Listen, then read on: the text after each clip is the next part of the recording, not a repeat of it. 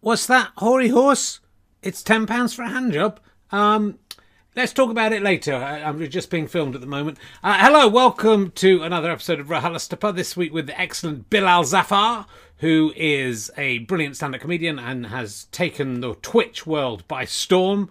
Uh, I have not quite taken the Twitch world by storm, but it's doing okay. Check me out at twitch.tv slash rkherring.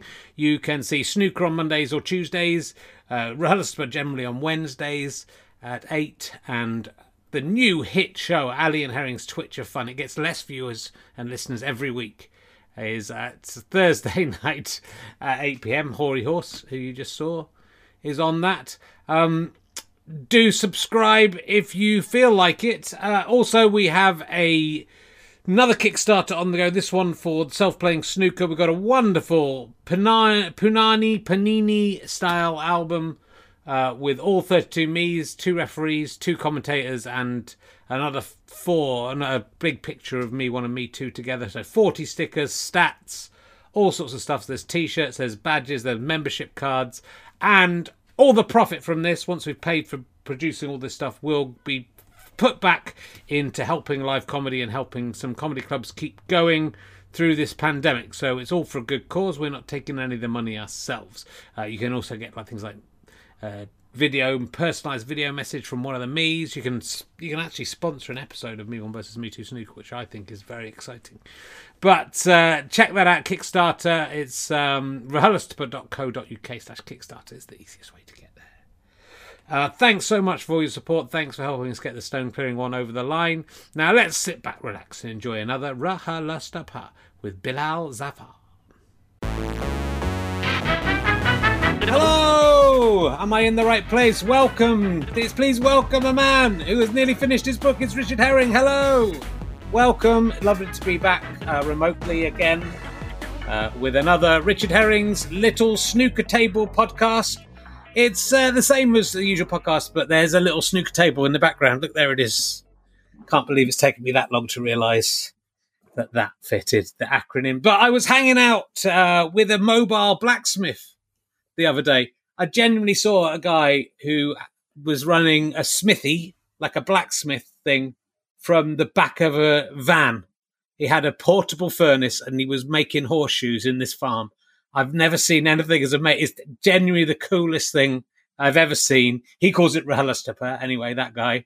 But I kind of think, you know, is there any profession that would be more, if you could travel back in time to the original blacksmiths and go, look, one day this bloke will not only be able to travel around to make horseshoes, but he'll have a little tiny portable furnace in his vehicle as well. It would have blown their blacksmith minds if they'd thought that. And yet, blacksmiths, you still need a blacksmith to make horseshoes.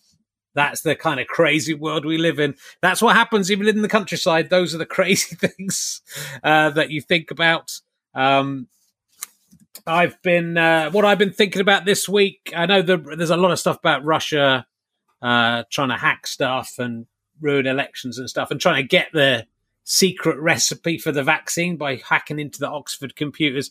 What I think is they should make a fake recipe for a vaccine. It should be like when people have a shared fridge and someone's nicking all their milk, and then they put like spunk or something in the milk or laxatives or something like that. We could put in a fake uh, vaccine recipe that looks like it works, but it's a slow acting poison and then everyone in Russia will take it and they'll all die. And then we'll we can just walk in and nick their stuff and we'll have won. And it'll be their fault for stealing. That's the thing. I mean, it's sort of a it's a bit genocidey, but it's the only way those cheeky Russians will learn. That's what I say. So that's my idea. Um, and what else has been going on? Oh, my son is obsessed with um, the the song "Bananas in Pajamas." I don't know if you've heard it, uh, but once you hear it, it's the version we've got is literally 25 seconds long. It's just the ver- bananas in pajamas, and it's just that, and then it stops. And so we just have to put it on repeat. And once you've heard bananas in pajamas 40 times in a row, it starts to get it starts to get under your skin. Um, if you don't know the song, is bananas in pajamas are coming down the stairs. Bananas in pajamas are coming down in pairs. Bananas in pajamas are chasing teddy bears. Cos on Tuesdays, they all tried to catch them unawares which it seems like a jolly thing on the first read, but when you hear it a lot of times, you start to read between the lines a bit on this. The bananas have been upstairs in bed or preparing for bed and are still in their pajamas. but now they're coming down the stairs. That's a bit weird. Why are they coming down? Is it the morning time? Not one at a time, but banana shoulder to banana shoulder. So if you try and run past them and get back up the stairs to possible safety, there's no chance. It's, it's a wall of bananas. The two sinister bananas, maybe more than that, they're just in pairs. So there's maybe four, six, eight. They are uh, chasing teddy bears. Not for fun, mind you. You might think it's just a fun game where fruit has been given clothes, motion, and consciousness, and it plays tag with soft toys that have also charmingly come alive. No, the evil bananas are attempting to catch the teddy bears without the realizing. Wants to catch them unawares. There's no consent in this game. Consent is the last thing the bananas want. They want to catch the teddy bears off guard, and yet perversely, presumably to shit the teddy bears up if the sight of two animated cock shaped food stuff dressed ready for bed that I think we can assume they'll be dragging the bears into is not scary enough. Uh, the bananas have set this purge of the teddy bears in the calendar to a specific day. They're not going to catch this Tuesday. Every it's Tuesday every time. They're hoping to catch them unaware on Tuesday. They're not going to catch them too unaware on maybe the third or fourth Tuesday, are they? Are they? Even if your head is full of fluff, you're eventually going to put two and two together and work out what's happening. Oh, it's Tuesday. It's bedtime. The bananas are put on their pajamas. Looks like we're about to get chased, captured, and have both ends of a pair of bananas inserted into whatever orifice they can find. Let's not get onto the zucchini in bikinis that are in the other version of the song he listens to. They're behind the bananas and joining in the bear hunt. They're at the best the Ghislaine Maxwells. That's what I call a Ghislaine Maxwell of all of this. Finding the bears, encouraging the bananas to go for them, putting on scanty swimwear to encourage and engorge the bananas further. I know a lot of people are trying to cancel inappropriate children's literature at the moment, but how we're not starting with this? This is this is worse than the worst thing that David Walliams has done, and believe me, he has done a lot of bad stuff. So, um, hope you're enjoying uh, these Twitch streams that we're doing them uh, live uh, on Wednesday nights not for the next two weeks because I'm about to go on TV. If you think I'm coming back and doing this shit after I've been on TV, you're sadly mistaken. This is the last one. Fuck you all. I never liked you. I was using you to get onto TV, and now I'm on TV, so fuck you. Uh, it won't be on for a bit, so I'll probably carry on uh, on doing this until it's on, and then fuck you. Uh, and then I'm going on holiday for a week, so we'll be back uh, in a fortnight. Um, we've got some fantastic guests coming up. Go to richherring.com slash RHLSTP slash tour, and you can find out who's coming up. Uh, I've nearly finished my book, as I said. I've just got like a about ten more pages to copy edit, and then uh, we're done. So uh, it's all very exciting times for me at the moment. I'm very much looking forward to the next week. Um, and not, I won't be able to do anything on Twitch, but you remember you can subscribe if you're with Amazon Prime. You can give me some money for free, or become a badger, or you can pre-order that book that I'm talking about. It's called The Problem with Men. Uh, when's International Men's Day and Why It Matters. Go to Amazon or Waterstones or wherever you like. Just put in a pre-order. You don't even have to buy it. You can unpre-order it later. Uh, it, if it gets pre-ordered a lot, then they think it's good, and then they put it in the shops and everything, and then it might sell some copies, which would be, you know, uh, it would be nice for a change. It'd be nice to get royalties for once, rather than just be paid some money and never earn it back from the publishers. They'll they'll catch on to that one of these fine days. Anyway, enough of my yakking. Uh, let's get on with this. Uh, my final guest uh, ever on RHLSTP. Uh, he's probably best known for appearing in the background of Hollyoaks on at least three episodes of Hollyoaks. That's where you've seen him before. Will you please welcome the amazing Bilal Zafar, ladies and gentlemen? Here he is. There he is, Bilal. Just, Hello. Did I say that all right for you, Bilal? Yeah, that okay? That's fine. Is that, is that I, I okay? like. Yeah. Yeah. Is that how you say it? Well, okay. So you tweeted that you were very anxious about this. Well, I had a dream, mm-hmm. and I'm quite cross with you because I had. A, I think you know it's nice for me to have you on my podcast in the first place, mate. And um, I introduced you, and I said your name like that, and you were all like, "Oh no, no, actually." And it, you, know, you were saying it, you know, and they said, "No, it's pronounced like this." I was going, "Mate, come on, it's the start of the." Oh, I did it live, like and then I would pronounce it like you pronounce. it. You said, "No, no, no, no." Be like, no. And you're being really arsy about it. And I, under my breath, I was going, come on, mate. We're just. A, we were also in a big warehouse full of sort of punks. It was like a post-apocalyptic. Yeah, yeah, yeah. yeah. Uh, but I, you know, I don't like your attitude there in the dream. And was so I dressed like a punk or just myself? No, you were dressed. I don't. You weren't dressed like a punk. You were dressed like yourself. Mm. I just thought it was rude, you know, I, and especially now I've listened to loads of interviews with you. Loads of people have pronounced your name wrong. Well, it's you've never picked them up, so I don't know why you picked up on in my dream on it. It's I'm quite offended. You were rude in the dream, in the warehouse.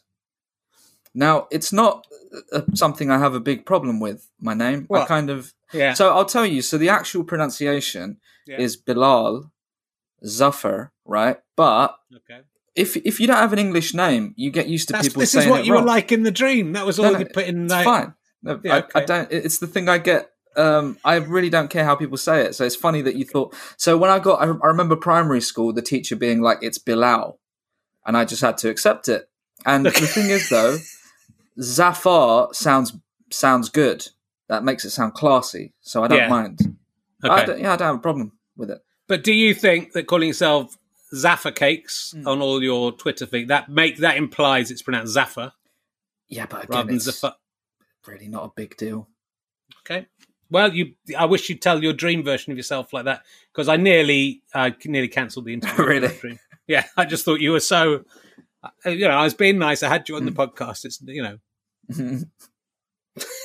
right. Well, but there we go. Uh, I'm glad we've cleared the air because you know it was it was something that was it was bothering me. And if you behave like that in dreams, how are you going to behave in reality? that's true. I'm glad we cleared the air. Yeah. so, um, tell me about being in. That's been in my dream to Oh. be in Hollyoaks. Really? That's, that's yeah. I wanted to be like. I'm too old now. It would be disgusting now. But I wanted to be like a 40 year old man who came into town and basically all the women in it fancied him. He got off with them all. I thought that would be a good character. Basically, Dan Tetsell, I've done some work. Then got that more I mean, or less that that, happened. Job. Um, yeah, he got that job. So I was an extra. So when I was at Yeah. uni, I went to uni in the northwest, and they film Hollyoaks somewhere there. So you'd get like seventy quid a day for being an extra. But the thing is, you're not. No one's too old. I was so I was in it a lot because Yeah. I was like actually young, and uh, we were all college students. There were people that were way older in the class. The camera's just not on them. It's really weird. There was a guy that's bald at this college.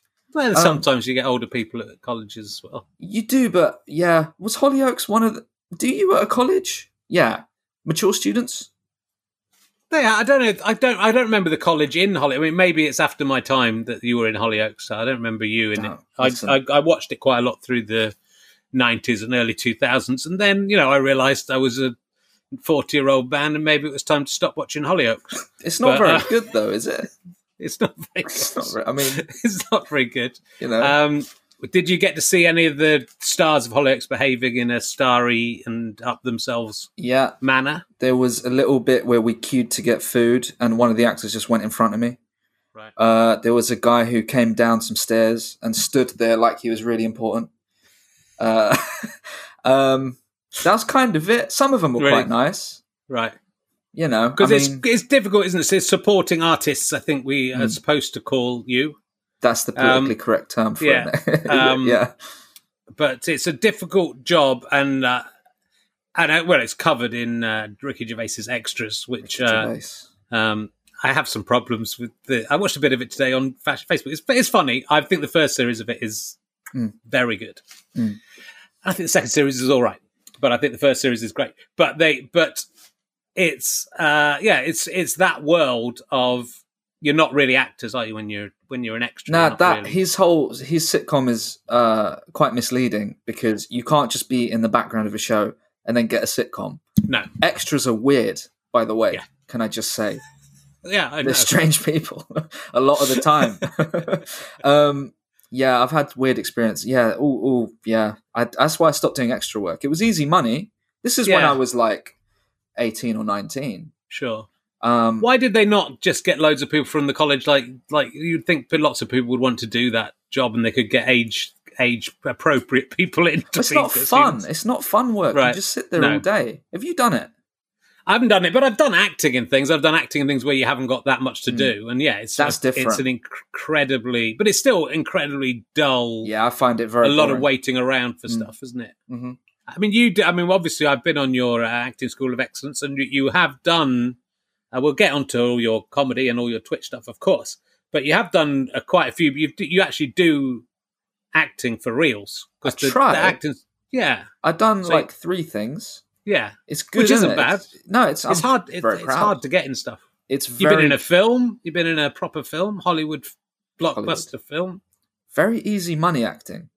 Yeah, So I'm Well, if gonna- you can get the job, but it's, I, I heard you being interviewed saying you'd auditioned for Sherlock, which I also auditioned for, and I auditioned for a worse part than you than you did. what were you My for? part had one line, I think. It was called something like in, "Indignant Man." My character, and then when I watched, I didn't get it. I went all the way into Richmond to do the audition, and it was a, a, a I was running because I was got the wrong train, uh, and it was a two line audition. And when I watched it, genuinely, the guy was the the, the screen was all blurry because Sherlock had just been knocked over or something. So it was just like an effect of this guy. So you couldn't even see his face, and just like well, that's good you didn't get it. Wait, you couldn't really hear. you would have been sad though if you got that, and then it. I wouldn't because I was, you know, I was modest enough to know that I hadn't done much acting, and I kind of thought, look, if I'm going to do some acting, I've got to get in basically the ground floor level. I've done a few little bits, but it's very, very rare that I've got something that I didn't write. so, so I did. Uh, I was Percy the shepherd in uh, Servants, as I'm sure you're aware. Yeah. Um, that's probably. I mean, it must be difficult for you to be sit, sat there talking to me when you know when you remember that. Per, I was Percy the Shepherd. It was Servants. I think it was up against like Big Brother. It was up against some really big Channel Four ITV show. And I think it might have been Big Brother in the early days Mhm. that just took all the um, all the viewers, so nobody watched it. No, But I played zero I people played a sort watched it. Yeah, That's I sad. sort- I, pl- I played sort of comedy shepherd. So that was the one. I think that's the one job I auditioned for. I did the audition and thought I'm going to get this, and I did get it, Well and done. I did it, and I was good, good. money. Um, it probably was really want to know yeah. how much. You know. I can't remember. It was two. It was early on. It was. It was like early after the double app, but two thousand and one or two thousand and two, something like that. Mm. Um, so it would have been good money, and I didn't have any. I wasn't getting paid very much at that time, so I would have appreciated uh, appreciated the money. But yeah, yeah. If you get the part, then yeah, you, especially if you've got hardly anything to do. Yeah, that's very good money. But so the movies, the Last Christmas, Last Christmas. that that was a big payday. For, I haven't seen it. I've, I've heard uh, reports of it. What have you heard? What reports? I heard that you were really good in it. Good. Yes. Yeah. Yeah. yeah, yeah, it was good. It was. It's like the the. I didn't have a particularly good year last year. Things didn't really go my way and stuff. But then that popped up. I just had to go into an audition room and react to my fish dying. That was it. And then I was in a film where I play Emilia Clarke's friend. It was mad. That's not too bad. Nah, it was good. It's but you know, it's it's weird, isn't it? Because it's luck, so you don't get cocky about it. Um, But Yeah, it's I sort mean- of. I mean, that's what I what I find fascinating about acting is there is a lot of luck in it because I've I've been on both sides, more auditioning than uh, you know, being the person doing the taking the being the person who's uh, auditioning actors Yeah. rather than acting auditioning myself. Mhm. And often you get down to a choice of two people, and you go, I don't know, could be either of them. They're both good. And so it's all, you know, there might be three people in the room, two people say one of them and one says the other. And so that, that you go with the two people. Mm. Sometimes it's two two people and two people, and then you go, oh, well, I'll go for this one. like X and like, if that is the, if it's then you're auditioning to be in a new sitcom called The Office, then suddenly you become like an international film star pretty much. Most of those guys have gone on to be Yeah. at least certainly 10 years of great work, maybe 20 years of great work off the back of that. If it goes to the other guy, then you might never get that. You, you might get a break later, but your chances are you won't get a break like that again. And then you become bankable and marketable, and then you get all the parts you want. So it's there's that's where I think it's luck because Hmm. you see the stat. This you do auditions when you take auditions, you see a lot of people, and and some of them are surprisingly bad. Right, some of them are just going, "How, how the fuck are you even Yeah, in yeah, here?" Well, You I haven't must have seemed read like that when when I first auditioned. I just read off the page. I didn't. Yeah, And it took the casting lady that gets me my things to be like, you can't do it like that. you have to learn it and know it. Um, so I was probably one of those. I mean, Yeah. I'm sure I have been to an extent as well, but it's like even even if you're reading it, but you haven't, it's like they haven't even read it. Through, you know, they're mispronouncing words. You think like you've got the script in advance. At least find out how to say the word eunuch rather than saying unch. wait, wait, You know, wait. whatever. what was it? it was the word eunuch. It was the fe- it was a joke about the female eunuch, and one of the actors came in and said the female unch, which I've now put. It's actually I've just put that in um Yeah. in my sitcom. Someone calling it the female unch because it made me laugh. the female unch, and then good. and then as the, you, you can't really go, oh no, that is so wrong to go, oh no, that's actually that's eunuch uh, because it feels so. You just have to let it go and go. Well, you haven't got the part yeah, you, just you didn't bother to find out how to pronounce that. Yeah, yeah, that's tough. But then, have you done? Have you ever done a lot of prep for an audition? Because that's hard. Because Yeah, yeah. I see. I don't take them very. So I've I've auditioned. What have I? I've, I auditioned for one of the late. I think the last Bridget Jones film Mhm. where I was going to play. And in the end, I saw this film, and they the character didn't even make it in. I recognised my lines because I did learn the lines for this one, or I tried to. Um, and uh, some a different character ended up doing the lines, but I was playing some. It was to play some professor interviewing one of the characters. brilliant. Um, and I did put in quite a lot of work for that. But then you, would, I was just went round to someone's house, and there was just like an, you know, an assistant with a camera, Mm. not giving any direction, and then you just had to sort of do it. And I found it absolutely impossible. So I was absolutely terrible. yeah, that's hard. I went for some an American sitcom to be the lead, uh, but I had to learn eleven pages. Right? which was just a nightmare because you know I'm not I like with stand up I do everything off bullet points I don't type stuff out Yeah. um so that was hard and Yeah, then you do it and then, yeah you obviously don't get it but then even if I got it I would have got to the next round so that's just I mean but I guess that's what it takes to be a a star in America Yeah, and sometimes, but sometimes people don't audition well and are good when you if you do cast them, and some people audition brilliantly and then aren't that good. You know, so Mm. it's uh, it's a very flawed system. They usually do it by, you know, I've done quite a few video ones now, but that's really difficult as well. oh yeah Um, I, but I quite enjoy watching the ones when they've got like uh, the the last one I did. The girl who got the part, she, her husband, who was American, was reading in the other lines but didn't know any of the references and stuff. Oh. And he was just he was getting it all wrong. But she was she was actually it was one of the most brilliant uh, reads of. We couldn't find anyone to do this character, and she was just brilliant at it. But even with this very wooden man, not knowing I can't remember who it was he couldn't he didn't pronounce their name, name correctly. It was very funny. But uh, yeah, so it's it's it's a it's a mugs game. Don't become an actor. don't do And it none of them can work. None of them can work now. That's it. They're all screwed. oh yeah they're all in those Zoom adverts awful awful waiting for a takeaway to come in a in really bad quality I hate it Yeah, I hate I Well- Zoom TV shows. I would I would like thank you very much for the high quality of. Your I would I'm sure the people watching would uh, and listening as well would like to thank you for the high quality of your equipment, which is as we were saying beforehand. Richard Osman, the TV producer and multimillionaire, just did everything off his iPad, saying why well iPad's as good as a laptop, but it it definitely wasn't, and it wasn't as good as this. That's heartbreaking. yeah. that that happened. He Yeah. he doesn't have a laptop. he does on the show. He does. It doesn't. There's nothing in the laptop. It doesn't work. It's just a prop. So it's not. It's not even a laptop. So his laptop is not a laptop. It's just a prop to make it look like he's looking up the answers rather than someone telling him in his ear. He's getting him in the air and looking. Yeah.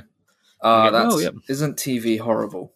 It is horrible, but he's a lovely, lovely man. He so I'll seems forgive nice. him. He's very nice. You should go on. Do you like doing quizzes? Are you any good at quizzes? I like watching them a Yeah. lot. I love watching Pointless. Um, I watch The Chase, but I don't like it. Uh, what's the one where that guy presents it? Where oh, I can't. I won't remember the name. I like the ITV ones that have fake laugh tracks. They're always good when someone makes a really bad joke and it's a loud laugh out of nowhere. I enjoy that very much. Yeah, you'd be good. I'll, I'll get you on house. I've, uh, the only thing I can do for you young comedians, I can I can suggest that you get asked to go on House of Games. Yeah. I think you'd be good on House of Games. Please. It's good for comedians because it's it's sort of the logic of it is uh, is uh, is very comedic. I think there's a lot of sort of puns and Any- stuff and putting things together. Any TV, any TV where I don't have to go on and like debate a racist guy on Saturday morning. oh, you know. Well, we'll get like onto that times. later in Okay. in this podcast. Uh, though I read that Twitch are cutting down on people being racist and homophobic, which is really going to cut down my output on this channel. I have to say. So, that's sad. what have I, what am I going to be able to say if I can't? Is that You why can't say anything these days. That's the thing. You can't say You can't say anything anymore. you can't can't say Yeah. anything. You can't. It's Disgraceful. it's, it's a terrible, terrible. That's spot on. What you Yeah. just said there. Thank you. Uh, it's a it's an original thought I've You had, can't and, say I- and it's time someone. vo- You can't even say that you can't say anything. Really, No. that's the thing. That's If I very s- good. if I said that if I said that you can't say anything, Mm. cancelled. So you can't even watch say what happens to you on Twitter now for that. I'm going to watch. I'm going to watch out for that. So you grew up in Wanstead, which is not a, a borough that I know very much Well, about. Redbridge is the borough. okay, Wanstead Um, is a, a little town. Well, it seems to have quite a, a big history. I looked it up on Wikipedia, but most of the things have been knocked down. Most of the historic things have Oh. been destroyed. Well, it's weird because the thing is, if you sound from Wanstead, Wanstead is kind of fan- like now it's really fancy and like all hipstery. I'm not. I am from there technically, but I grew up on like a council estate bit, Right. which is sort of near the fancy high street.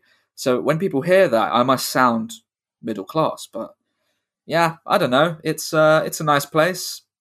Very If- expensive now to live. Can you convince me uh, to go on holiday to Wanstead? What would you say if I say I'm thinking of going on holiday? I'm thinking of going to Wanstead. Okay, Convince me why I should go to Wanstead. Okay. you've got um, M&S.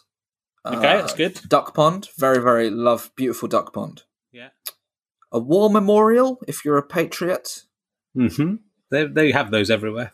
Oh, but this one is, I mean, um, what about uh, the the sign from the pub about the cherry pie? Have you seen that sign? There's No. a pub with a.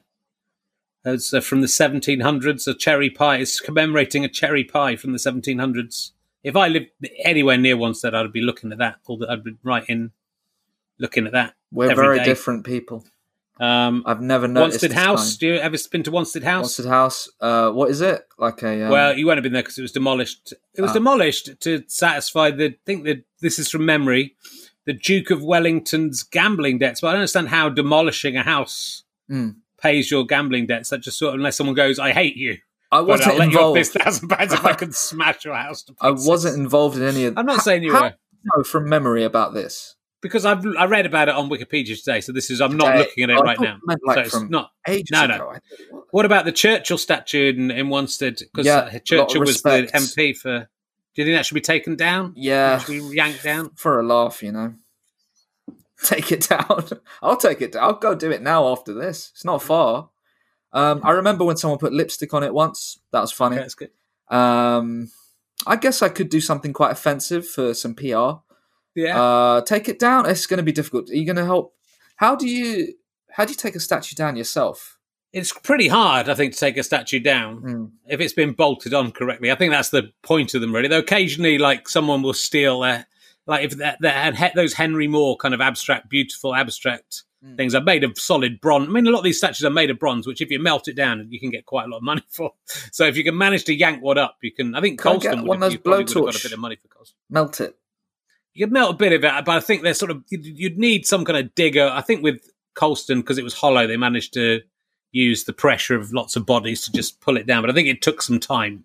Okay, I'll get I think some it would the. be difficult to do on your own. I'll get some of the youths of the area together. Yeah, give them some cigs, and we'll pull down the Churchill statue, and I'll live stream it on Twitch okay, that's a good idea. That for a laugh. Um, and who is your favourite? Fa- you're not on the famous people from Wanstead. I have to, to let you know that Okay, I'm On on, the Wikipedia. notable people from my school. you're on the notable people from your university. And Wanstead I High didn't look at your school. Am I on the university? Yeah. Someone put me there. The school Yeah, is good because uh, Ronnie O'Sullivan went there. Oh, did he? Yeah. Well, uh, my you could have fa- my favourite Wanstead famous people are Robert Dudley, who was uh, the Queen Elizabeth I's lover. I think really he died in Wanstead. Oh yeah. Uh, they Okay. can't, I can't remember. It was the Earl of Leicester or something. I can't remember what he was. Jessie Wallace from uh, from uh, EastEnders. Ah yeah, I used to see her all the time. Yeah, Yeah, I used go. to walk past her on the high street. Uh, Sheridan, the playwright. Do you ever see him walking around? He wrote for School for Scandal. Yeah. Yeah, you've seen him walking around. Seen him around. yeah. Good. Your university, Was that I've it? got- you know, I'm interested it, yeah? in your University of Bolton. You went to. I didn't know there was a University of Bolton. Uh, nobody does. Um, so that's well done. Going there must have been Sam Allardyce went there. Did he? Stu- yeah, Stuart No. Maconie, the boxer. Is it No. which This is all wrong. Stuart Maconie went there? Firstly, Some of the Buzzcocks, Pete Shelley from the Buzzcocks went there. I feel like I need no. th- Firstly, from Wanstead, Wanstead, right? The thing about that is that's a very small area, but it's close to so many. Like Jonathan Ross is from round the corner, so is David Beckham. So there's a lot of people that are sort of from the. This is ah, Bolton. I'm Alfred about. This the Hitchcock. Of Alfred Hitchcock is from my bit of East London, but just not Wanstead. So I just want to say, If he's not on Wikipedia, it's not good. There's a lot of people from the University of Bolton. It's, No, done well. The boxer guy, I can't remember his name. The one of the boxers was that? the, oh Amir Khan, the university is really new, so I don't think Sam Allardyce went there. I don't think he's Well, got a what it says. It says Pete Shea from the Buzzcocks, Howard, Howard Devoto, another, uh, he was a member of the Buzzcocks for a while. That is a lie. Buzzcocks. It's on the it's on the Wikipedia is page. Why would this they is lie? PR. This is PR from the Why would university. they? How Um, would they lie? Yeah, very Um, disappointing uni. Good. Well, that's that's all of that. That's all that sorted out. That's that's that Um, bit done. That's all that. That's that's done. That's good. I'm glad to hear that. So, um, I, I, I like the. I haven't seen any of your shows, but I like the sound of them all, and I especially like the sound of the the show that you you were nominated as best newcomer. You, uh, I, I introduced you right in the um, new act of the year Leicester Square Yes. Theatre. I didn't gig. think you'd. Uh, yeah, so I've got. Yeah. I'm not going to get it. You gave me the runner-up certificate. That's right. For the Leicester Square Theatre New Comedian of the Year 2015. Got I was quite pounds. drunk. And, I was quite drunk and Ah. uh, ate a lot of pizza. There was free pizzas backstage, and uh, there was a lot of people with difficult to pronounce names on that night. That's what I remember about that. so I probably was backstage going, "How do I? How do I say?" Yeah, yeah, yeah. It's not probably like it that's used all- to be that's comedy. It's all. Uh, You've got to get the names right, otherwise it's rude, isn't it? Especially if you're the compare. yeah, Uh, yeah. so you came second in that. You came. You won the the Hackney Empire new act that uh, Stewart Lee Did was. you do that? I did. I did the same year Stewart Lee won, and I did not get. I didn't get to the final, but I Did you what I did. Oh, you didn't get to the final. No, didn't get to the final. I was in. I was in. I think I might have got through one round. There was quite a lot of rounds to get through. I wasn't very good at that stage. It was 1990. I think he won. It was. We'd only just Wow. moved to London, and I hadn't really got a stand-up act. Um, and I think I did okay in the first heat, and then Yeah, I won that in 2016. It's the year after being runner-up. So 26 years after Stewart Lee won it, you won. That's that's a terrifying And I was, statistic. I was. Do you want to? I was born in '91. I know. I've seen won it. Were you? What was that like when he won it? Was that annoying for you? No, I was remember being. I remember people saying that I looked happier than he did Uh, because I think I was like amazed that he. I knew he was good, uh, but he we were super new, and I know it's the new act uh, award, but um, I didn't think he. You know, and, and we were working together, so I think I thought, oh, great, this is you know this is only going to help if he's if he's done well in a competition, it will help us both. So I wasn't, I wasn't, and I didn't really want to do stand up, and I didn't see myself as a stand up, so I wasn't that bothered about me not getting very far, and That's that's very correctly so. Um, but uh, yeah, but he, that, that ultimately he was just interested in doing stand up. Really, that's why the I don't think the double act was ever really going to work in a long term sense because he just wanted to do his own thing, really. So uh, you know, I should have been, I should have been crying. You should have been I should, have, I should, I should have gone. No, this is the time. This is the time to veer off. Get away from him. Yeah. Yeah. In 1990. 1990 could have changed history. Um, but uh, yeah, so but actually getting nominated for best newcomer at the Fringe is probably even that's a that's a bigger deal. Do you think? That's than, the one that you put on the main bit of your bio. Yeah, Um, I mean, it's weird because I didn't know it was a thing really before it happened. So because I wasn't, uh, I just did a show. I didn't sort of plan.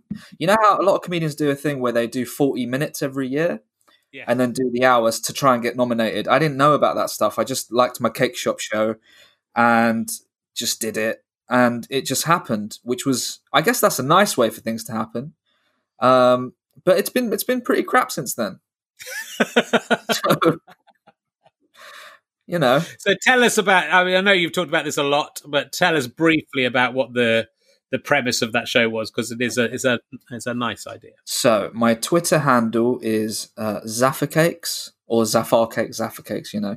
And what happened was this was I think this was yeah 2015 maybe early 2015. My okay, so a hashtag started trending. It was hashtag boycott Muslim businesses. That was getting popular on Twitter. My brother, who has a Twitter account, tweeted boycott Zaffa Cakes.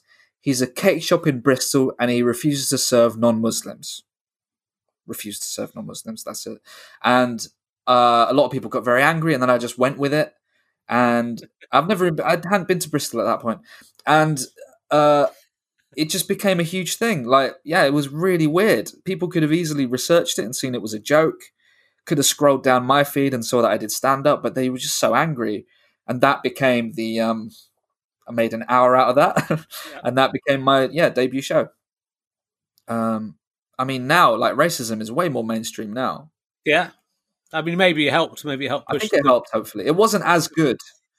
it wasn't as good then. Yeah, no. racism hadn't taken off in the way it has now. You know? Well, it's like I did Hitler Moustache, which was about how you know the country could never become fascist and and a feeling like we we were moving on to the next stage where we were going to defeat racism. But you know, again, if, anything, yeah, I think, I think we both fueled, helped. Yeah, helped both helped fascists. move it along. Yeah, and now it's brilliant. I it's mean, great. it's great. Yeah, it's very successful. I think it, the thing with racism, I don't know if the racists have looked into it, but it usually just doesn't work out that well for the racists. It's fun for a little bit if you if you enjoy, you know, persecuting people based on where they're from, which I can understand the fun of that. Uh, it's, it's a lot. It's a lot of fun. It is fun, but ultimately it rebound. It, it comes back and it rebounds on you, and it's quite bad. So I don't know if they've looked that far ahead in the the history books as to what happens to racists generally. You know, but you know, maybe they maybe they'll get a lucky break this time. Yeah, it could be there. Like, yeah, I felt we gave fascism a good go before our time in the 1930s and 1940s. I think we really gave let's give fascism a crack, mm. and it didn't work out. And I would have thought let's not do that again. But some people just say let maybe it was just the personalities behind it that didn't. Maybe it was, mm. you know, if anything, you know, Hitler he's sort of better than the ones we've got now, and he's the ones we've got now don't have the charisma of Hitler. That's true. Yes, that's what they always I'm not say. Saying Hitler was good. I'm Very saying he was good. good. He was good. Public speaking. Yeah, that's what they always say. he's really good at that. I don't think we've got a new Hitler. That's the thing. Do you think that's what we need? Yeah, I think if we want it to work, I think we've got to get sort of Hitler times two. Yeah, like like man, you need a new Alex Ferguson. We yes. yeah. But I kind of hope, I, I, you know, I kind of hope it doesn't happen. Fingers crossed. Mm. Um, because I'm a quite a liberal guy at the end of the day. Uh, and so you've done a few other shows. So uh, I mean, I like I like that. I like the the using. I must have seen some bits of that. That was what you were doing at the. That's uh, what I did in the final. Yeah. yeah, that's what I was doing. That was my final. My competition set was five minutes of yeah. that basically. So that's that's I mean that's the kind of thing you know that's the kind of I like. That's a little bit like my International Men's Day thing in a way. It's sort of using the internet to mm. not saying you copied me uh, and obsessed with me. Notice you've got a I paid a pound badge on though. That, that's the original I paid a pound badge. Oh, so this is like rare, is it? That's well. I think like you could probably put that on eBay and get two pounds for it, which is more than you paid for it. Two or three. I think people people ask for them all the time, and we don't. I've got two left. I don't. So think. you obviously don't remember. I don't remember how I got this, but you wouldn't a very long time ago. So I was. This is when I'd left uni. This was in the in Manchester. So I'd moved to Manchester. I was a care worker, and you were doing a show at the Lowry. I believe it might have been 2000, maybe 2014 or 15. I'm not sure. No. Don't know. Mm. But I tweeted right. I didn't at him. Everybody. I tweeted Richard Herring's doing a show in like near me, but it's twenty pounds. I can't afford it. And you searched your name and replied yeah, and said you can come for free if you can't afford it. And I did. I'm a nice guy, aren't I? I'm glad nice. that's paid off. I'm glad that's paid off and and become public, showing what a great guy I am. So you gave me two tickets. That's forty pounds, and I won thirty nine pounds. oh, you bought um, the bat. You bought the bat. Um, okay, that's fine. That was very nice, but I felt bad about it because I didn't mean to criticize your price. I just I didn't know you'd see the well, tweet. I'm cheap. I'm cheap compared to most comedians, but I also th- but I've always we shouldn't publicize this too much. But you know, I get certain you get as you know as a comedian, you get a certain number of comps anyway, and I very rarely use them anyway. And I would rather people mm. were in, and if the theatre's not full, I'd rather you know get get the seats as full as they as possible, especially with people who want to come. So if I sit, so I do search. I search my name on uh, Twitter anyway because I think it's interesting. It. To, yeah, just see, it's, it's interesting to see what people are saying about you. It's not people say it's a vanity search. It's absolutely not a vanity search because not not most of it isn't very nice. Right. yeah, it's not like if people are saying something nice about you, they'll generally at you in. But if they, you know, that I just think it's interesting to get a flavour of what is going on. But uh, there's not that much, I have to say. But I, you know, but it, I don't, I don't think it's arrogant. I don't think it's vain. I just, and I think it's quite like I've heard you say you don't read reviews and things like that. I mean, um, I always, I always haven't read my reviews and everything. I'm kind of you never read them either. Know. I always read them. I'm I'm interested to see what people think. But people are dumb. I know. I don't care. But so, but as long as you know that and you go, okay. But if 20 people say the same thing, then you go, okay, there might be something in that. That's or if, good. uh, yeah. And occasionally, you know, or or it's just it's just interesting to see what what is going on there, and also stuff like that. That you know, you're coming to do a gig, and you want to make sure that people who can can get in to see it. So I've always said that. I don't know if I'd known you're a care worker, I would have absolutely even more so. I don't know if I did know that, but Clap for me Um, now. I will mean, cap for you. I don't do it now, obviously. But you know, that's it's like if people ask or if people are asking about it, then they're likely to be a fan of, of the show, you know, of, of me or and, and want to see it. So it just seems crazy not to to do that. So you know, if anyone is, I'm not touring at the moment, but if anyone is, If can't anyone get wants a to any of free ticket, tweet. well, if anyone can't it. afford it, I would like people not to abuse it, and I don't think people do abuse it. Some the only annoying thing is if you do it, and sometimes I do have to pay a small amount for the ticket. I don't think I did in your case. Mhm. Um, then if the person doesn't turn up, that's annoying. So sometimes people go, "I can't afford to come to your show," and go, "Oh, you have some free tickets," and they go, "Oh, uh, okay," and then they don't show up because they it's like International Oh, that's Wednesday. awful. They just wanted to complain about something and then don't. Oh. Come. I'm really Um, angry so I-. So that's that's annoying. But yeah, I. I do that. I, I should just say I comp a lot of people. And um, do you ever get annoyed by how expensive your tickets are? Not like furious, but do you ever feel a bit weird about it? Do you know what I mean? I don't think that. But I, compared to everyone else, mine are mine are cheap. Money twenty pounds is the the most I think they've ever been at. I don't, uh, maybe maybe a couple of. Sometimes the venue set the money, so I think sometimes I might have been twenty two in like central London when I've done the Queen Elizabeth Hall or something. But I always try and say just put it more or less the cheapest. I don't understand why people are paying charging 50, 100 quid. Uh, like in big venues, it seems to me like if you're doing big, big venues, you should be charging ten quid because you've got so many people coming to see you. But that's mad. yeah, but I don't I don't feel I try to keep it 1750, 15 pounds, 1750. It's probably gone up to more like 17, 15, 18 now. And post COVID it's gonna be 30 quid a ticket. Yes. 50, 50 70 quid a ticket. Good. Like, try um, and claw something back. yeah, Jerry Seinfeld was he hundred pounds, and was Dave Chappelle Yeah, yeah. hundred pounds? I think. I mean, a lot, and then you buy the tickets, you know, from touts, and it's much more than that. So Yeah. I got I got free tickets to see Jerry Seinfeld because I the, the guy who was promoting it had done one of my DVDs, Yeah. and uh, yeah, so I got incredibly good seats. But yeah, when I went to see Monty Python, it was two hundred and fifty quid a ticket, I think, oh my god! for reasonable tickets. So but that was with touts. Wow. People will pay it. People pay. pay it. What are you charging that. for your tickets? Oh, I try and go as cheap as I can, but like you say, Yeah. you don't always get a say in it. Um, And it's expensive touring as well. That's the thing. It's not, you know, it's not cheap to tour. So you do have to try and cover it, and the theatre has to try and make money. And now theatres are going to really have to try and make some money because they're all going to go they bust. don't exist anymore. Well, once they're back, if they come back, we'll see. But you know, I'm a nice guy. That's what. The, that's the moral of that. Uh, that moral the tale. story. Thank you for bringing that up. Yeah. Um, good. Uh, let's. I'll ask you some emergency questions. We did some for the backstage bit. Uh, let's. Yeah. We're going for the new newer emergency question book. All available from gofasterstripe.com. Um, oh, okay. I've never asked this to anyone before. I don't think. Who is the greatest living American? Tom Cruise. Yeah. What's what's he done that so makes him so great? Uh, Magnolia. I like when he cried in it. okay. Yeah. The He's rest alright, of them I don't trust really. No, the the rest of Americans. All of them except Tom. Tom seems good. Yeah, yeah, yeah. What? Who's yours? Greatest living American. Uh, can I think of dead ones that I really like? Um, living. Or yeah, greatest time? living Americans. You said dead ones. I know, but I just can only think of Oh. dead ones. I was going to say Kurt Vonnegut, but he's dead. Um, uh, he's great. I was going to say Margaret Atwood, but she's Canadian. Uh, I was going to say maybe Tina Fey, somewhere around there. Um, I think she might be Canadian. A lot of them are Canadian. That's why I picked Tom. Yeah. They're all Canadian. Uh, I'd have chosen John Lewis, of course, but he he just died. Uh, yeah, I. Me too. I was going to choose John Lewis. Um. Yeah. Uh, Abraham Lincoln I'd have chosen, but he's died. I think he died. Is he? He died. Yeah. I think he died. Uh, some people say he didn't die.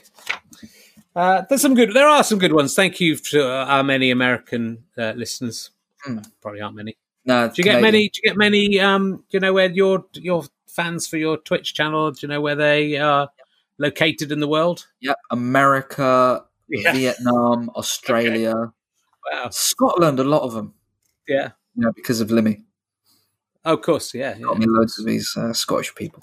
Well, let's talk. We'll talk about uh, Twitch. We're on Twitch now. And w- when did you? When did you? Have you only got to Twitch on lockdown, or were you there? Were you a presence already? I had an account and I watched a few bits. I didn't think I'd have the confidence to do it. I started, I can tell you, late April. But I- in late April, I was just playing a game, Portal 2, where it's like a puzzle game. And I was just talking and I found it quite boring to like five people. Uh, and then I started the football thing, I think early March Right. or maybe mid March. And I've just been doing that. And Yeah. yeah. Well, it's interesting. I did. You basically you're playing a football game that you played when you're 13 or 14 or something. PS. Yeah. I was doing on Twitch playing Football Manager, which was the game, the Football Manager game I played when I Was it was the same 13 or 14. Well, it was called Football Manager. It was Kevin Toms Football Manager. It was much more retro than yours, right? So I've watched your one, and your there's proper graphics and stuff in yours. Oh, yeah. This is literally just little pin men, and it doesn't really.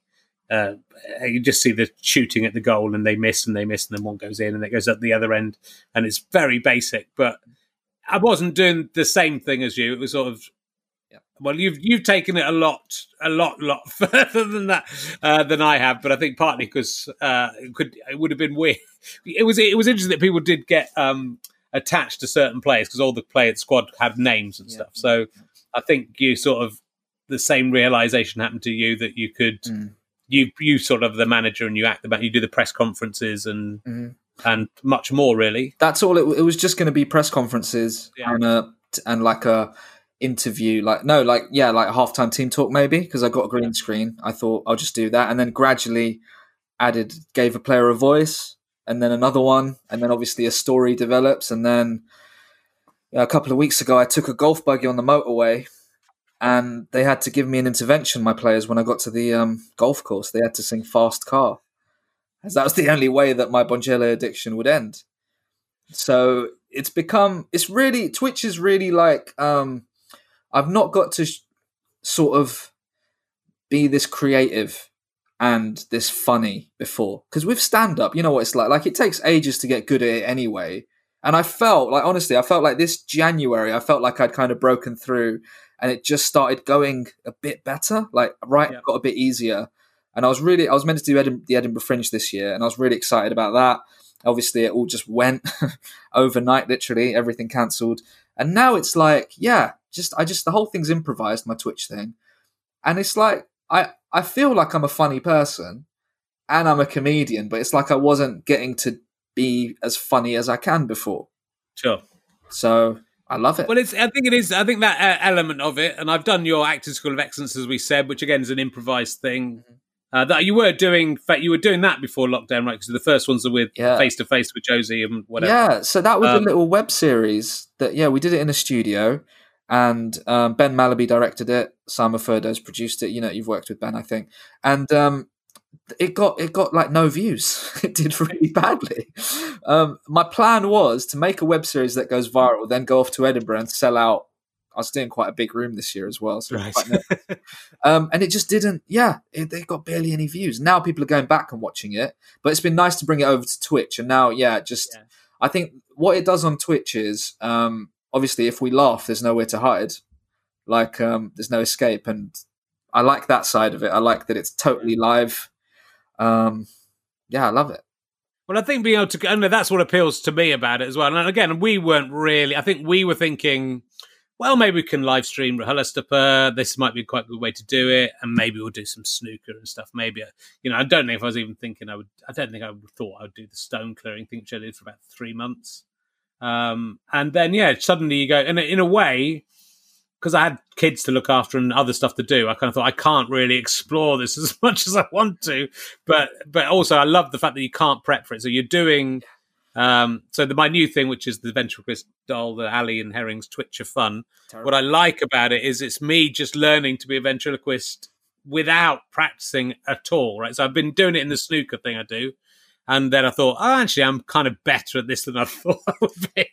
But if I was if you're going to do it seriously, you would sit down for six months and rehearse and work out a script and work out what can do. And to actually, uh, I mean, again, a lot of your stuff is. I mean, there are other people in it, I know, but a lot of it's you just talking to yourself Yeah. and and working stuff up yourself. Yeah. But then that's you know, it's amazing how. I mean, I think it's amazing. If I find it amazing with the doll, with the doll, how much it starts to feel like a genuine conversation and how we're we're sparking off each other, or with me being the snooker players I do, and my one, you know, you're sparking off each other. So it's you create things, and you're, I think both of us, we're creating a world which then catchphrases turn up and stuff turns up, and you can work out from the way people react what what they like, and so it's a yeah. great way of developing something in Yeah. front of an audience Yeah. and show yeah, and showing that you can do it because it's not easy. I mean, improvising is not. I mean, it sort of is easy, but it's not. It's it's not easy to just get into it for the first time. Yeah, and also like, I, so this sort of thing, I could never do it in front of a live audience because my stage time is all it's all quite precious because I'm either getting paid somewhere, and you get those promoters who are like, oh, you, you know, if you're doing a weekend for me, it has to be this level, blah blah blah, and uh, or I'm previewing for an Edinburgh show, which you know your time is very precious. You need to be going through your notes, making sure you're doing what you want. You don't get to just have fun like you do on Twitch. Yeah. Um, I mean, I not in at this stage of my career anyway. As a stand-up, you don't get that luxury where you can just do an improvised show. Sure. Um, but I don't know. I mean, I don't know what I'm going to do with stand-up now when I go back to it. I've no, I, no plan, no idea. Yeah, well, I mean, you know, when I talked to Limmy about it in November or December, and he was on the show on, on this, and I kind of, I basically thought he'd gone insane, Yeah, so Uh, and uh, and just the why why you turned it. I mean, especially with him because he can sell tickets for stuff, you know. So, but um, but obviously it's you know that it's. I find it fascinating. It does. It actually make it's made me want to go back to do stand up, but it's also made me want to go back to much much looser stand up than I was doing. Exactly. Yeah. Uh, and and also I made the decision this week. I think I was talking to you about it before, but um, that I I'm going to go back to if I go back to stand up, I'm not going to do anything I've ever done on stage before. So even if I'm doing a ten minutes slot, I'm not going to do the five jokes that I always do at the beginning of my ten minute slot. yeah, like and I uh, said, like the Jerry Seinfeld documentary, where Yeah. it's about him Yeah. and a really angry comedian, and I'll, I'll Yeah. be the angry one. Okay, we can do Jerry. documentary. Yeah. But I think you know, I, I, that was a. I think the re- I, when I, I talked to Reg D Hunter about this because it, it, it, seeing him at a gig when I I'd come back about 2005 and maybe 2007 I saw him at a gig and he seemed to just improvise very you know he sat down and just talked about his evening hmm uh, in a quite a low key gig, but it was sort of amazing and it felt completely improvised. And I thought, God, imagine being able to like do an hour without Hmm. even having any material. But you Uh, can. You've got it in you. Yeah, Just, uh, just confidence, isn't it? It is. But you know, but I find it interesting as someone who's been doing this for thirty years and not doing stand up for thirty years, but that I was still using the jokes that I knew work as this kind of anchor to go. Well, look, it's a new. I would if it was my own audience, I would take much more risks. Hmm. But with an audience that I think, oh, they don't know who I am. Uh, they probably most of them do know who I am now, enough of them do. But also, you know, I need to prove to them I'm funny. I need to do my funny jokes, and actually, fuck it. You know, I've been going long enough. I should be going fuck it. I'll do what I think's funny, or I'll do what I'll take a chance and see what comes up. Yeah, yeah. So I think I think Twitch is brilliant for that. Mm. Uh, but it's that weird thing when you're halfway through something that's quite high concept and you've got no idea. So with the with the dummy, I think the first one, I think you might have been watching, you might have been there with the first one, and Yeah. about halfway through, I was just going, "Is this?" That's the thing, isn't it? Yeah. And you got no idea if it's Yeah. funny or just cr- or just a load of crap. I felt that with the football manager, like when I did like my third ever stream of it, because I only had like 30 people watching. And afterwards I thought, was that any good or really embarrassing? like, Yeah. what am I doing? Um, you But it sort of doesn't matter. I mean, the thing is, if it's embarrassing, it's thirty people. Or if it's embarrassing, you know, two hundred people or whatever you. It doesn't matter, and it's and no one's like. I mean, people have subscribed maybe, but no one's like paying twenty pounds to come and see it. So, if, and they can go somewhere else if they don't like it. It seems to me. I mean, you know, I think this would have happened uh, without the virus. I think to some extent, but obviously now comedians are stuck at home with nothing to do. It seems to be more comedians should be Yeah. getting on board with I'm this. I know some more my friends, trying to get them Yeah. all on. This, I mean, this pandemic is like the best thing that's ever happened to me. it's so weird.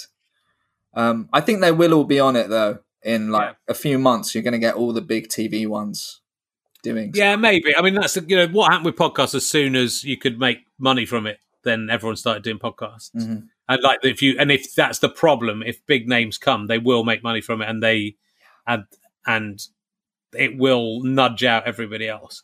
The only thing we both, well, you have for Twitch and I have for podcasts, is that we've got it early. Yeah, and and and you ah, well and I have with Twitch as well, I suppose, in that you you know you can build an audience, but and so I'm lucky with the podcast that there's enough of an audience for me to uh, you know Mm. bob around amongst all those big names that have now come in. But yeah, I mean, there's proper money in in in all the and there will be proper. I mean, there's good money in Twitch to be honest. If you if you're keeping it all for yourself. Which I'm not. way? I'm putting it. Well, I gave some of it away. I gave some of it to the uh, comedians fund, and I'm I'm putting it all back into making other stuff. But because I, you know, I'm getting revenues from other stuff for myself. But I, I, I with all my podcast stuff, we put most of the money back into making more stuff. But I, that's what I see. What I liked about podcasts was your your own, you know, you're autonomous and you decide what you do. And now I think there's just the scope of Twitch if you you know I, like you've you've you're better than me. You've got this green screen and you've worked out. Yep. i've got one down here but i've never put it up or worked out how to use it.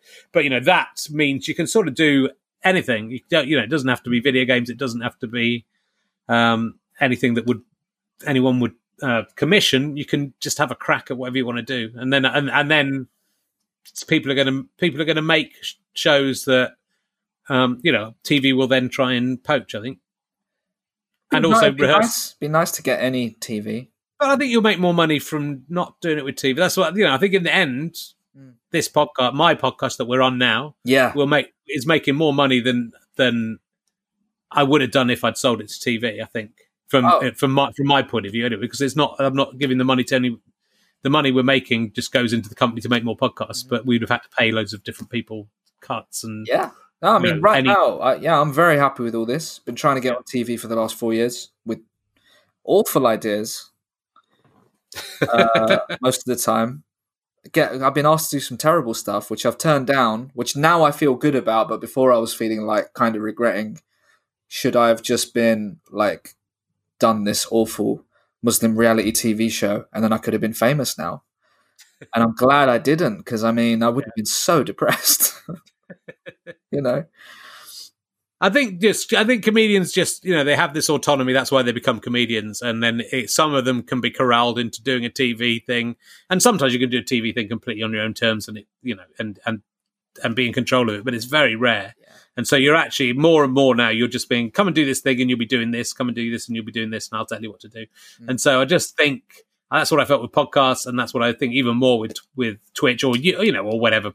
You can do this on other platforms Mhm. um, just relatively cheaply you can set up a TV studio at home.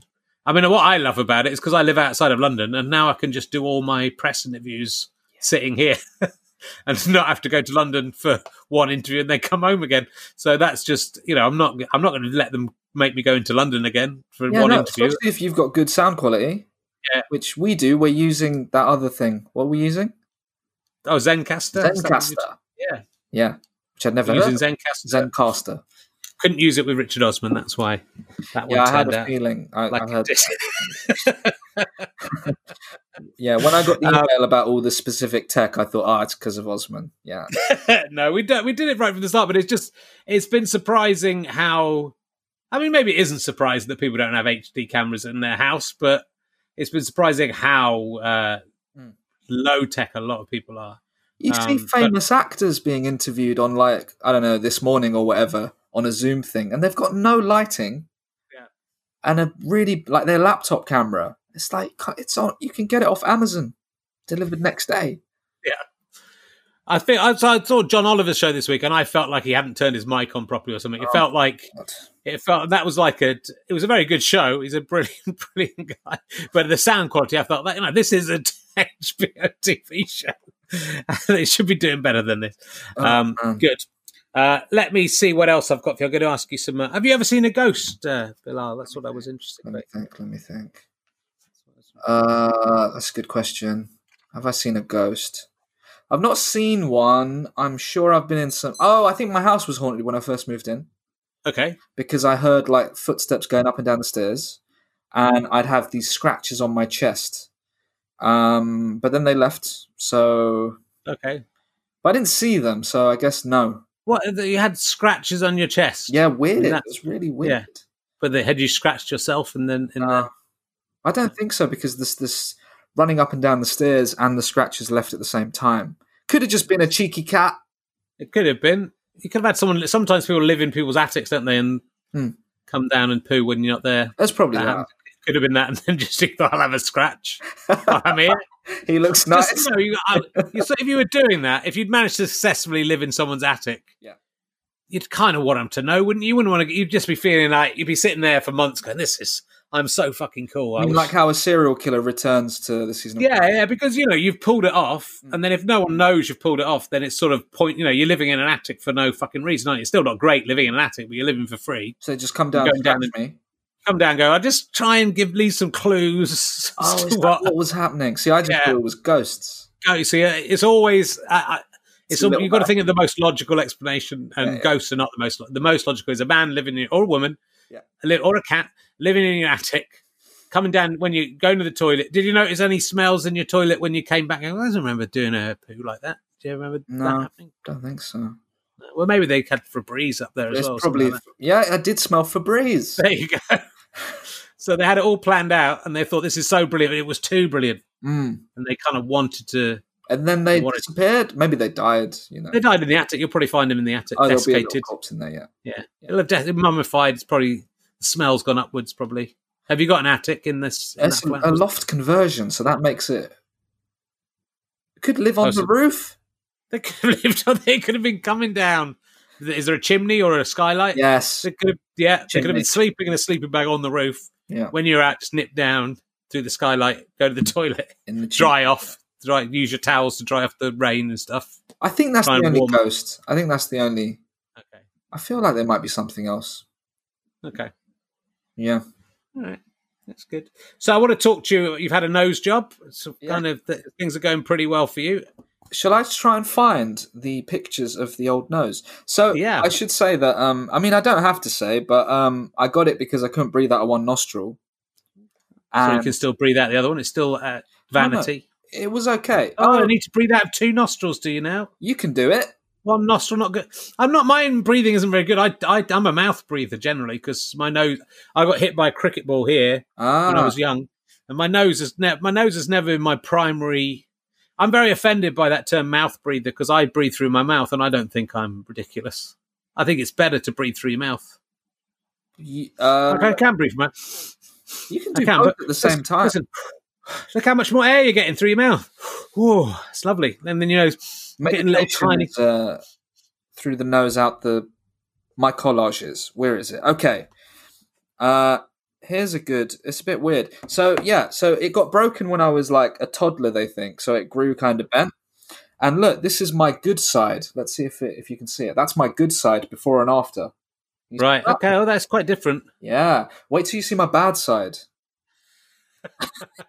Let me see. Oh, look, that's the bad side. Can you see that, everybody? Wow. You see that before and after? Yeah. Yeah. And now I'm Pretty amazing. stunning. But I wrote Yeah. some because I wrote stand up about it because it's weird because I didn't know it'd be that different and like I didn't know it'd be that good. And you're meant to love yourself how you are. Yeah. But I love myself better after the nose job, which is Yeah. the right message. Why did they need to cut all that bit of the nose off? That if it was just about breathing, that it seems to have taken a lot of nose off so it there. was bent and they straightened it and they didn't have to They- smooth it. They just did it. Well, here we'll just take a bit off for you. We'll just £2,000. shave a bit off. You went to Turkey to do it. Yeah, a lovely week. Is that was it? Just, was it just cheaper in Turkey, or Yeah, just were you on holiday? Or grand in Turkey. yeah, In the UK, it's like ten grand minimum. right. And So you're in Turkey for, but you had to stay in for Turkey for two weeks to do it. for one week. One week. That came But back then you did gotta- stand up with a plaster on my nose. Okay. Went on Did anything happen to you in Turkey when you? It sounds an exotic thing to do to go to Turkey to have a nose job. I mean, it Was was, an a nice- exciting time for you? Yeah, it was fun. Yeah. Uh, lot, met a lot of cats. I like cats quite a lot. And there was a cat called Coco that I got on with quite well. Okay. Gave it some chicken. and that's kind of all that happened. then I came back. Uh, Didn't the cost of the hotel and stuff add up to eight grand though? included, all inclusive. Well, everything included. The flights weren't inclusive. Okay, Everything else. Everyone Wow, was Turkish though. Right. They all tried to speak Turkish to me, and I, Do you think I should have a crack? yeah, why not? Maybe it might make me if they just pull. Maybe it just needs pulling out here a bit. I'm gonna get it breathe. all done. I'm gonna get it all. Yeah. Get the jaw. I mean, you look good. You look. You're very. You know, you're a very handsome man anyway. I'm sure, but um, but you look. You're very good looking. I, I thank you. I just because I had a nap before, I used some face scrub. okay. Uh, I would have been a, I would have been very sweaty. It would have been awful.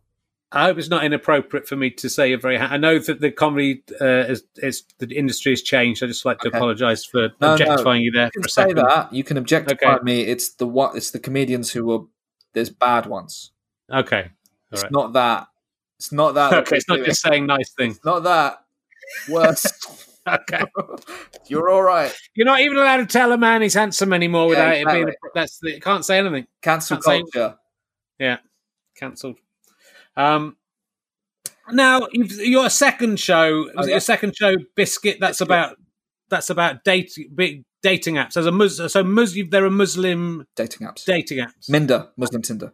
Minder. Minder. It's real. Okay. Yeah. so yeah, it was And- about that stuff. Um, Yeah. I thought it'd be a nice follow up. Uh, got two reviews all month after being nominated the year before. Right. So if any reviewers are watching, has made it a tough month. I was the Chortle newcomer nominee. They didn't review me. Right. I Chortle didn't review you. No, and I was that's, one of the. that's pretty unusual. I know. I don't know. I don't know what happened there, but um, and then I nearly died of pneumonia that month. Oh, okay. Yeah. Yeah. yeah, I got very ill at the fringe. Came back to London, went into hospital for seven days, and I couldn't work for like two months. Maybe you had the the COVID virus, uh, an early version of that. 2017. Yeah, it might have been that you might be, you might have been I patient zero. I could have been the one that started it. Yeah. Yeah, yeah, yeah. It's pro- probably that. Was that your bad year, or was this not your? Was, you said you had a bad year. Is the bad year you had pneumonia and two reviews in Edinburgh? Or was there was that there a was worse bad. year? I've had a few bad years. It's it's Yeah. not quite bad since 2016, to be honest. Okay. Um, now I feel great with Twitch. Uh, yeah, no, the, it was the year. So when I got Last Christmas, I had a tour that year. No, oh, okay. I toured the year before, and it did very badly, just very low turnout compared to what I was used to. It was all just I don't know what happened. It all just kind of went wrong. Didn't get loads of things I wanted. All of these treatments and stuff didn't get. You know, it's hard anyway, but didn't get anywhere. Didn't do very well financially, and then auditioned to be in Last Christmas, and then I was hanging out with Emma Thompson suddenly. So that was nice. Yeah. Yeah, How is she? I don't think I've ever met Emma Thompson. I very was nice. yeah. I had a massive crush on her when I was when I was a younger when I was a young man. Hmm. I, I mean, not that I don't now, but when I was you know when I was a young comedy fan in my teens, she was the pin-up. she is like an angel. Yeah. She, uh, yeah, she's she's just like you'd imagine. She, um, don't know if I should. I mean, I guess this was a secret, but I don't know. She, uh, f- so the f- film was shot around central London, and I think she bought loads of blankets for some, for some homeless people or something, Right. and some food. And it's like she was constantly doing that. She she knew my name when I got to set, which was the most surreal thing. my first day, it was Matt. Yeah, really strange, but yeah, that was nice. Yeah. Hmm. Oh, well, that's good. And Emilia Clarke. Clarke. I, I play Seen her it? friend. She's very nice. That's nice. Very Was nice. she nice in real life? Did she have? Very friendly. bet She had that attitude on her. No, but she felt very famous. Yeah. It's like that's a celebrity. Whereas Emma Thompson is like your mum's friend, Yeah. which is just really surreal. Paul Feig directed it though. He's very nice. Yes. I've stayed in touch. Did Bryony Kimmings write it? Was she Yes. one of the writers? Yeah. Yeah, yeah, yeah, yeah. Um, Paul Feig likes my Instagram posts sometimes, and that's always a good confidence boost. See, that's exciting. I love that. When the, the, a lot of you youngsters going to Hollywood is a is a re, is a real thing for a lot of a lot of. Is that something you want to do? Do you want to go over to America and Yeah. work out, out there? Well, Yeah. this is what happened. I my life's is it's a bit weird. My plan was to get an, a US visa as soon as I could, apply for one, which is like five grand for an artist visa. I was going to try and save up, go over there and try and do stand up there, mainly because over here I've been non-stop being asked to be uh, to do Muslim and Asian stuff on TV. That makes me cringe. And I Yeah. thought rather than because the thing is, I could do like a Guardian article about that stuff and talk about it, but I thought I just want to be a comedian and get on with it. Yeah. So I thought I'll just go there where it looks like I might. Obviously, I don't think I'd become a huge celebrity there, but I might have a better shot at doing what I want to do at least. And I thought, you know, it's just a cool place to go as well. Yeah. You know, be a bit of fun. But now I think I'm just going to be a Twitch streamer who does one gig a month or something. I don't know. Yeah, well, it's in- it's interesting times. I can't keep you too long because you have to do. You're you're going off to do. Yeah, Which show are you doing tonight? You're doing uh, the, Football the Manager. PS. Yeah. Yeah. So Um, people can follow you across. yes, we can here. start slightly later because I, I absolutely love this chat. Uh, they won't mind. and do you do you think being uh, being religious and a, being a comedian? I don't know how religious you are, but I know you are religious. hmm Is that? I mean, that's almost. It, there's so few people who admit to it. It's sort of that's almost the thing that. That that's you know that you're you know what I mean it's become it's become so far the other way that it's that it's Yeah. there's there's a few Christian comedians Yeah, I know Yeah, yeah. I get it. Um, but that's exciting that there's a religious comedian. I think it's more being being Muslim is you know very different to being a Christian comedian because you're constantly getting slagged off everywhere. So people want to see your opinion. I get it. Like it, you know, I appreciate it sometimes. It's just that it's all I've ever been asked to do, Yeah. um, which winds me up. I, and also, you get the feeling that you become a spokesperson of everything. And I don't know about a lot of stuff like I don't care about what some MP has said or something. I don't Yeah. have to have a say on all of it. I don't. I don't, I'm not really that political. I don't really No. think about that that much because I don't. I It's th- boring to me, to be honest. Yeah, well, it, but that's it's, it is interesting because yeah, it, it does. You know, as a as a white comedian, I can be whatever I want to. I can be political if I want to. I can talk about whatever I want to, and people aren't immediately going bang. You have to talk about Mm. this one thing, and if you don't talk about it, that's weird. Because why aren't you talking about that one thing that's the big thing? And so to be able to, you know, again, I suppose Twitch is giving you that because there's the stuff you're doing on Twitch Mm. Is not referencing any, and it's just you're a comedian doing funny stuff. Imagine And- if I pitched a football manager idea, they'd be like, "Okay, what's the Muslim angle?" Yeah, yeah. You know? And so to not be allowed to do comedy about without referencing Yeah, your religion. you know, if someone said to me, "Ri- Rich, you've been brought up a Christian, you have to you have to do comedy from a Christian perspective Hmm. for the rest of your life. And if anyone asks you a question about Christ, you have to be ready to talk about that. Which I would love, by the way, because I love talking about Jesus more than uh, Yeah, a yeah, religious yeah, yeah. person does. But that, you know, it's sort of so weird. I mean, there's so many things that I think uh, writing this book and and obviously all the stuff that's been going on in in lockdown with uh, you know statues and Black Lives Matter and it sort of just makes me realize to the you know that has really brought home the privilege that I've enjoyed as being a white middle class man through the last 30 years you know it's it's yeah. I mean I, you know I, it's a shame for the next generation me who won't be able to get any work uh, but it was Yeah. good for me to get to get through Yeah, I don't know. Like I say, I don't. yeah i don't uh i could get really wound up about all of it and stuff but i just want to get on with it like yeah. I don't want to be also i don't want to be seen as a victim you know what i mean? Like sure. same as like being like working class and stuff it's not something i really talk about in comedy because i don't want that to be my thing like oh we should feel sorry for him. Because i think well i'm as funny as any of the posh comedians. Sure. You know what i mean? So Yeah. i try yeah i just want to be funny um and yeah but that's where see that's that's what I liked about comedy when I started comedy and the circuit was was I mean it probably wasn't more in class terms it was much more uh, diversified. It probably wasn't in uh, you know there weren't that many women doing it and there there weren't that many black and Asian comedians. There were some um, but what I liked about it was that you you know you'd go to Adelaide Festival and there'd be a guy who used to be a bank manager, there'd be a couple of university guys, and then there'd be a guy who worked on the docks, and there'd be a guy who'd come, you know, there were all these different backgrounds, and just someone was funny and had gone, oh, I'll, you know, maybe I can give this a crack. yeah yeah, yeah. And I think just the way the the economy has changed Mm. means it's much much harder to do that, and you know, God knows what's going to happen after all of this. But yeah i felt like terms that of in terms of it. I felt like that at open mic level when I very Yeah. when I first started. I was like twenty or twenty one, and I just loved how everyone was, was from a different background. Yeah, it's good. it's still there to some extent. Everyone was doing their own thing, but it, as soon as it became, I started getting paid for it, and people want to put me on TV. That's when it's just fully pigeonholed.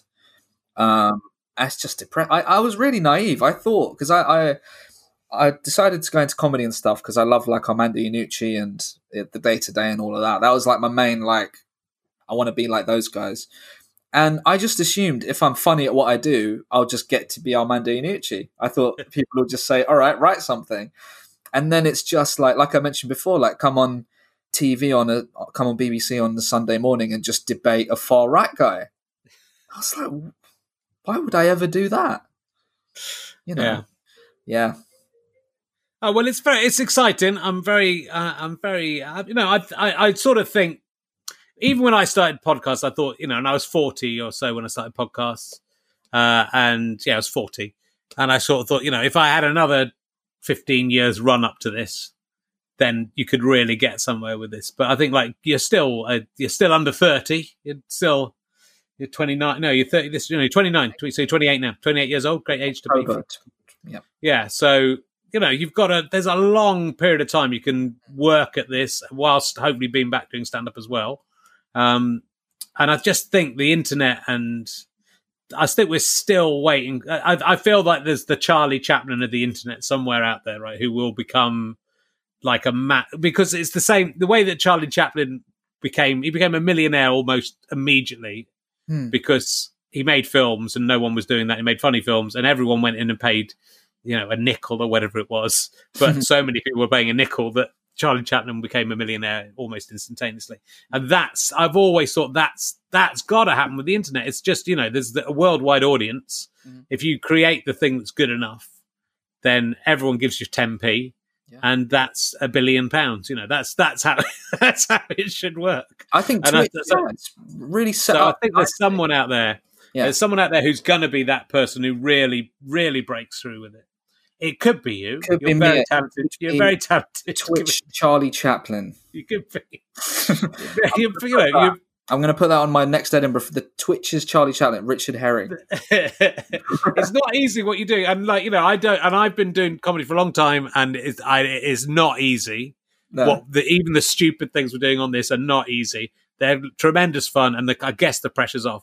But to be able to do it well, the idea of someone going, you know, I mean, what Limmy does is astonishing. You know, to be able to go on and talk for three hours, or if he's doing. I know your Four things are long. No, your things are long, aren't Two they? hours usually. Yeah, Maybe that's, two lo- hours. that's a long time. He does four hours every day. I know it's nuts. Yeah. He's a he's a he's a nut. He's a How did you how did you become friendly with uh, Uh, Limmy? What through Twitter, it was when my. Zafar Cakes cake shop thing got a little bit of attention. He just tweeted me about that, and then I was up at the Fringe in 2016 for the first time. He just messaged me and said, "I'm in town. Do you want to get some food?" And then it just known him since then. It's cool. Lovely, yeah, very nice guy. He's well. I hope he's not a- watching. Um, Oh, he won't be watching. He's not. He's no, not he wa- he watches stuff. does Yeah, he sneaks around.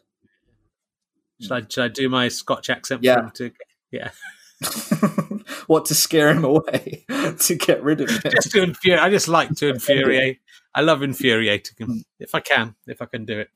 Um, so we, I mean, we we have stuff that we can promote. We can come at your Zafar Cakes on uh, Twitch as well. So follow you. Give people can give you five pounds a month for free if they are with Amazon Prime. I need it more Uh, than and they can give you money as well if they want to give you money. And that's again, that's what I sort of think about this. You know, if even if you if you're doing something most nights as you are, if someone's giving you five pounds of actual money a month, they're still only paying you like twenty p a day or something. Not even you know, it's such a tiny amount of money, really. If you can afford to give people money and you think they deserve the money, then please do. But uh, that Amazon Prime thing is nuts, so do use that uh, to, to give that to people. And uh, I hope you will carry on. Uh, I hope you will become a big Hollywood star. Thank and you. Get to do all get to do all your stuff. I think that I think with America, it may. I mean, they are sort of so obsessed with race in America, but also you can just get on. You know, there's things where they've let people get on I don't know. I mean, I'm kind of stuff. I'm not really thinking about that now. I mean, it's Okay. gone so mad over there anyway. Yeah, Um, I'd still like to go out there and do stuff. Um, Yeah. Maybe try and build my profile a bit with Twitch first. I guess might as well. well, that's up. it. But it's I'll be honest, I don't know that is, but it, it it's the thing that I think all live comedy has to realize that there's a worldwide audience, and actually that's good for everyone. Again, if you can slight monetize it to a tiny degree, if you can get a thousand people in America watching you and giving you a, a nickel, that's five thousand nickels. It's a lot of nickels. if there's five thousand of them, and that's every time. So you just have to, and then you have to take that to the bank and change it into into pounds. And you pour it into the thing in into HSBC. machine, but will they do nickels in? I don't know. They'll take the nickels. I'll That's the try it. annoying thing. Yeah, You know, you have uh, to do they'll it. have to post you a nickel. It costs more to post you a nickel than it than it, it than a nickel. Not sure what a Oh, nickel is. God, I haven't thought about this. What We're going to lose everything. How much is a nickel? Is it five p? I don't know. Nickel. I have no idea. I just it's just funny saying nice American. I'd take a nickel. If everyone in America would give me a nickel, Yeah. then you know we could make our own films, do whatever we want, couldn't we? It's that, and that's it's kind of offensive that they don't do that because it's Let's only a make our own film. Okay, we're gonna let's do it. Okay. Um, I think it's very exciting, and I hope and it'd be lovely if, if uh, comedians form a little community and are supportive of each other. But I think I think there's good. But you know, it's nice to do some stuff with you. It's nice to to mix mix it up and uh, find little gangs within this. And I think I think there's some stuff. I've got some plans. Oh, I've got some loose plans, oh, and uh, I think uh, I think we can do something uh, exciting. oh. By we, I mean comedians, but me and you. could be me. Could be me and you. Uh, look, thanks so much for doing this. Thanks for not Thanks being that arsy about me, about the name and everything, like I thought you were going to be.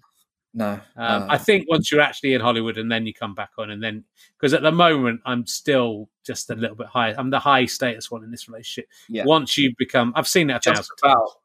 Yeah, just, just and not by much, just a little bit.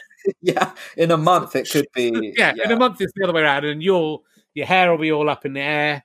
You'll have Oh. had another nose job. You'll have Yeah. a different nose. everything, and I won't even reply to your tweets. You won't go. You won't know who I am. I know it's going to happen. It happens. It's happened to me a thousand times throughout the history of this.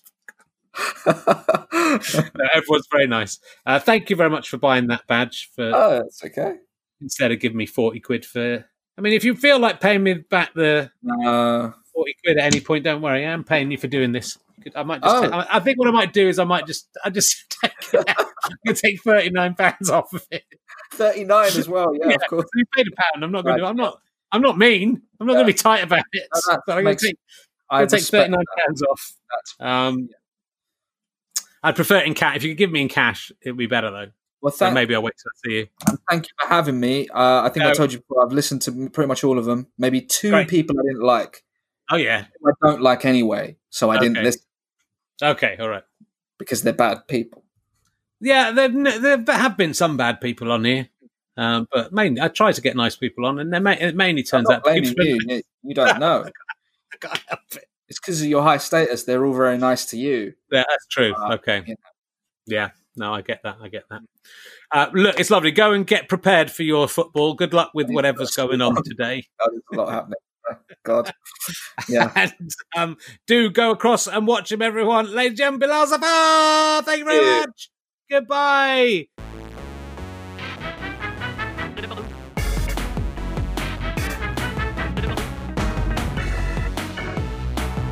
You have been listening to RHLSTP with me, Richard Herring, and my guest, Bilal Zafar.